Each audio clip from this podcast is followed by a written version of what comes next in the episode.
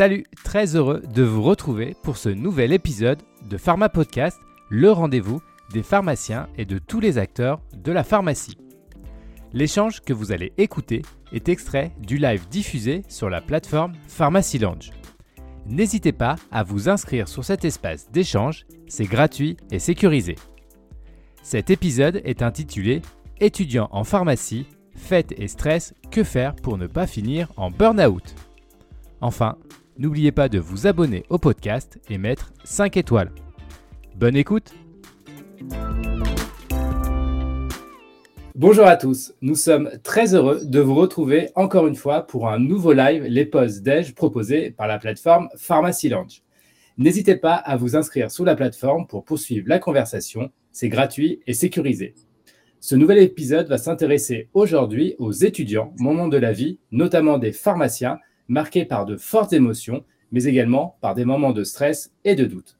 Sandrine Fabre-Rubenstein, cofondatrice de la société de conseil d'accompagnement 600 Phoenix, est là pour nous accompagner et nous apporter un éclaircissement sur le sujet. Bonjour Sandrine, c'est un vrai plaisir de vous retrouver de nouveau. Pour moi aussi, Romain. Et bien évidemment, cet épisode ne serait pas possible sans le soutien et le travail des équipes de Pharmacy Lounge, représentées par son CEO, Fabrice Arnaud. Bonjour Fabrice.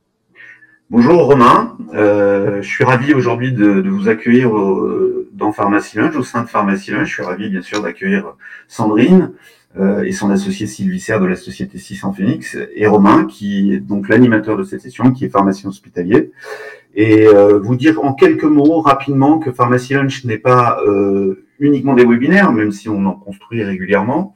C'est aussi le premier réseau et le seul réseau digital professionnel à destination de l'ensemble des pharmaciens, pharmaciens d'officine, pharmaciens hospitaliers, étudiants internes, bien évidemment, et puis euh, père de la profession. C'est un outil de décloisonnement, c'est extrêmement simple d'utilisation. ce sont des fonctionnalités apparentées aux réseaux sociaux, mais la confidentialité en plus puisque Pharmacie est confidentiel, sécurisé, éthique, c'est également gratuit.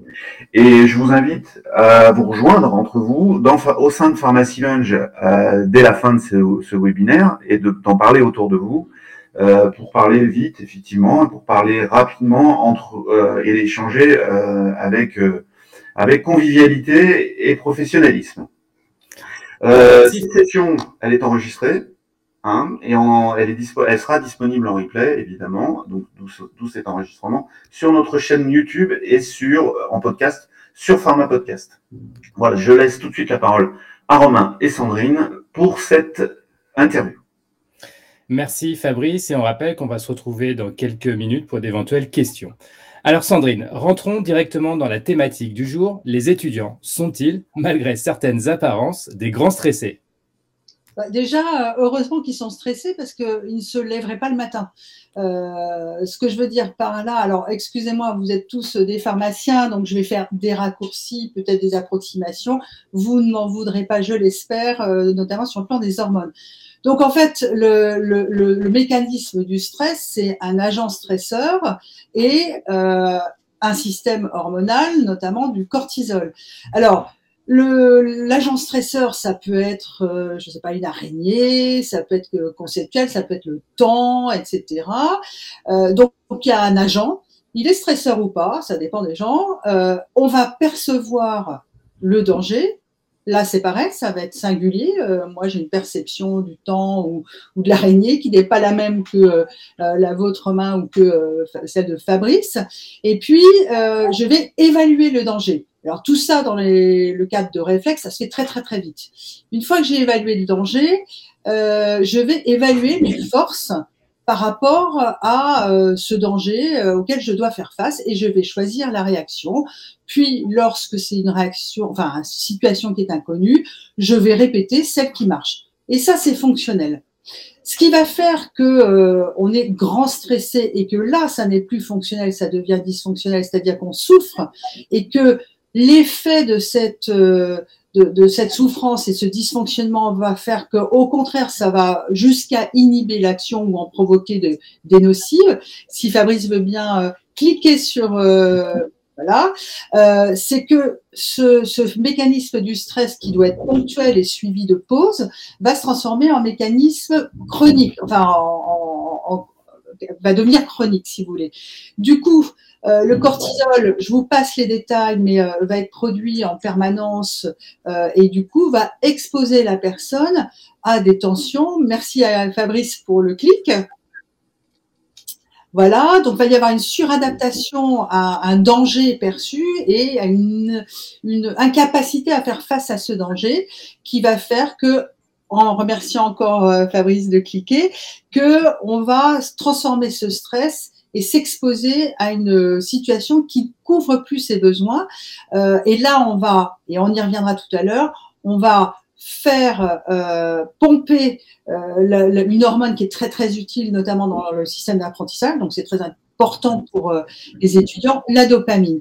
Je précise juste une chose, c'est que ce sujet euh, de, du stress chez les étudiants est un sujet très important, euh, majeur, qui a beaucoup de choses à dire. Donc, euh, vraiment, n'hésitez pas à me couper, Romain ou Fabrice, si, euh, si je déborde. Merci Sandrine pour ces rappels physiologiques toujours très intéressants. Alors moi, il y a quelque chose que je ne comprends pas, Sandrine. La période estudiantine est plutôt, on va dire, un moment agréable par rapport à la vie professionnelle qui vient après. Et pourtant, des étudiants sont encore stressés. Alors, est-ce qu'il existe des facteurs qui vont faire que certains étudiants sont plus sensibles au stress que d'autres. Oui, alors, si Fabrice veut bien encore, euh, euh, euh, voilà, donc ça c'est la dopamine qui, qui s'enfuyait et le cortisol qui faisait son œuvre tout seul, sans contrôle. Donc, quand je vous ai expliqué le mécanisme du stress fonctionnel, ce qu'on va avoir, c'est qu'on a des perturbateurs de ce mécanisme. Alors, merci Fabrice. donc, ces perturbateurs, ils sont liés. Est-ce que Fabrice veut bien cliquer? Merci. Euh, sont liées à des euh, choses qui ont été construites dans l'enfance, euh, dans l'adolescence, dans les expériences euh, plus ou moins réussies, parfois traumatiques, dans l'environnement, dans l'environnement social, qui font que dans notre système de pensée, dans notre système de réaction et de comportement et dans notre euh, système de gestion de, de, ce qui suit les émotions, eh bien, on a des drivers, des schémas, des croyances qui font que au moment, d'abord, on va, peut avoir une mauvaise perception du danger, mais surtout au moment où on va évaluer ses forces, on va avoir ces perturbateurs qui vont faire que, par exemple, si euh, lors d'une évaluation saine, on se disait, ben, non, j'ai pas les capacités actuellement euh, de faire face à cette situation, il faut que je me forme, par exemple, euh, on aurait, par exemple, un driver qui serait soit fort même si j'ai pas la capacité, je vais quand même m'accrocher, je vais continuer, je vais pas faire de pause, par exemple, et du coup, bah, je vais aller euh, euh, transformer ce stress ponctuel en stress chronique et ne pas agir sur les bons leviers qui seraient, je fais une pause, par exemple, une sieste, euh, ou je me forme, ou je fais appel à l'aide. Voilà, donc c'est ça qui va euh, donner euh, une sensibilité plus grande et ça c'est dû euh, aussi à un capital hormonal qui est différent chez chacun, à une structure de personnalité qui est différente, en plus de l'éducation, l'environnement et des expériences qui vont générer ces schémas et ces croyances. Donc, on l'a bien compris, chacun va plus ou moins réagir différemment face à une situation de stress. Mais comment réagir concrètement quand l'étudiant ressent un moment de stress ou un moment de pression Alors, si Fabrice veut bien, euh, donc oui, on a une réaction dysfonctionnelle. Si Fabrice veut bien cliquer encore. Euh, alors, avant de venir aux, examens, euh, comment réagir face à une situation de stress? Ben, En fait, j'allais dire, c'est d'observer ce qui se passe c'est-à-dire d'être un observateur de ce qui se passe euh, pour moi. On va aller un peu plus loin d'ailleurs, euh, Fabrice, si vous voulez bien. Euh, voilà, donc on, avance. alors, écoutez, ce que je vous propose, c'est qu'on va un tout petit peu inverser, comme ça, on ne perdra pas de temps sur le sur le, clic. si vous voulez bien, Romain, je vais d'abord venir à la période des examens parce que c'est bien oui. auquel ils sont confrontés, et donc qui est une période normale, on va dire, hein, euh, pour venir après sur effectivement qu'est-ce qu'on peut faire quand on a transformé un stress ponctuel en stress chronique. Examen, j'allais dire, c'est c'est avant d'être un 100 mètres, c'est une course de fond, c'est une course de haie. Donc du coup, il faut déjà le considérer comme euh, quelque chose à entretenir bien avant, bien en amont euh, de l'examen. Et donc, entretenir, si vous voulez, presque une écologie, un équilibre. La première chose, c'est nourrir ses besoins alors, les besoins physiques, euh, sport si on aime faire du sport, euh, de la marche, tout ce que vous voulez, euh, euh aussi se, se travailler sur le souffle, sur la respiration, ça c'est très important. Les besoins psychologiques aussi, savoir ce qui nous fait du bien, est-ce que c'est du fun, est-ce que c'est du calme, à quel moment c'est du fun, à quel moment c'est du calme, donc à quel moment je sors, à quel moment euh, je, dis non aux sollicitations Est-ce qu'on peut avoir les deux hein, dans sa structure de personnalité? Est-ce que j'ai besoin de reconnaissance de mes pères Enfin, vous voyez, tout ça, c'est bien le savoir, bien connaître, l'observer et le nourrir.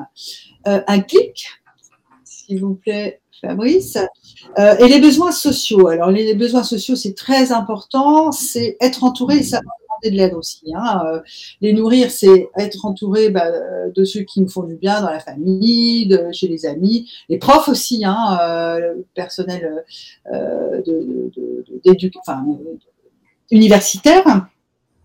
Donc s'entourer pour nourrir des échanges comme ça au quotidien, sur la longue durée, mais aussi savoir les solliciter. Ça c'est très important, donc nourrir ses besoins.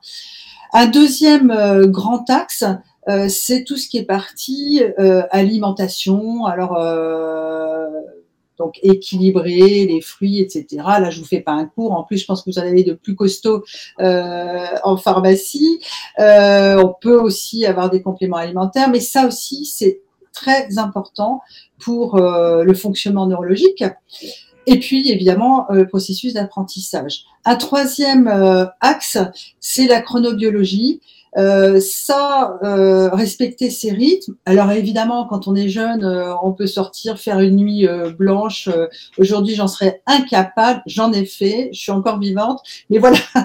Donc, il faut savoir aussi rattraper. Et alors, quelque chose qui va peut-être surprendre, faire des siestes. Voilà, euh, ça c'est super important, faire des siestes. Il y a des éloges de la sieste, mais c'est pas que pour le fun, c'est prouvé par euh, des études scientifiques. Euh, voilà, donc important. Et le quatrième axe, c'est tout ce qui est psychocorporel. Donc c'est très à la mode, mais c'est les études là aussi prouvent l'impact sur le cerveau et les réactions sous stress, méditation, yoga, sophro. Sophro, c'est vachement bien aussi pour se conditionner à réussir l'examen et à dépasser ses peurs, à se projeter dans l'après-examen. Vraiment, euh, euh, c'est assez top pour ça. Euh, et puis, dans les cas de panique, quand même, lorsqu'on est au quotidien et qu'on est en veille de comment dirais-je, en veille d'examen, c'est par exemple, il y a des applis sur la cohérence cardiaque qui permettent d'abaisser le, le, niveau de stress par le souffle et la concentration sur, sur ce souffle. Voilà, donc ça c'est pour les examens. Donc si on va sur la question précédente qui était euh, euh, euh, comment pouvoir réguler ce stress, alors il y a déjà une chose qui est très importante, je ne sais pas si on voit très bien, mais il y a des hormones du bien-être. Et ces hormones du bien-être, elles sont clés parce que d'une part, elles vont renforcer tous les mécanismes qui permettent d'apprendre, euh, qui permettent de doper la confiance en soi, euh, même euh, l'audace, la, capacité à croire en, ses forces justement, quelquefois un peu trop, mais bon, mieux trop que pas assez en l'occurrence, et qui vont nous permettent de faire face à euh, des obstacles. Alors là, j'ai focusé sur euh, la dopamine hein, euh, parce qu'elle agit vraiment sur les, réseaux de récompense et c'est celle qu'on étudie. Il y a beaucoup d'études qui sortent dessus en, ce moment. donc, si vous voulez, la dopamine, lorsque vous avez une action qui est couronnée de succès, ou lorsque vous avez du plaisir, elle vous engage à la répéter.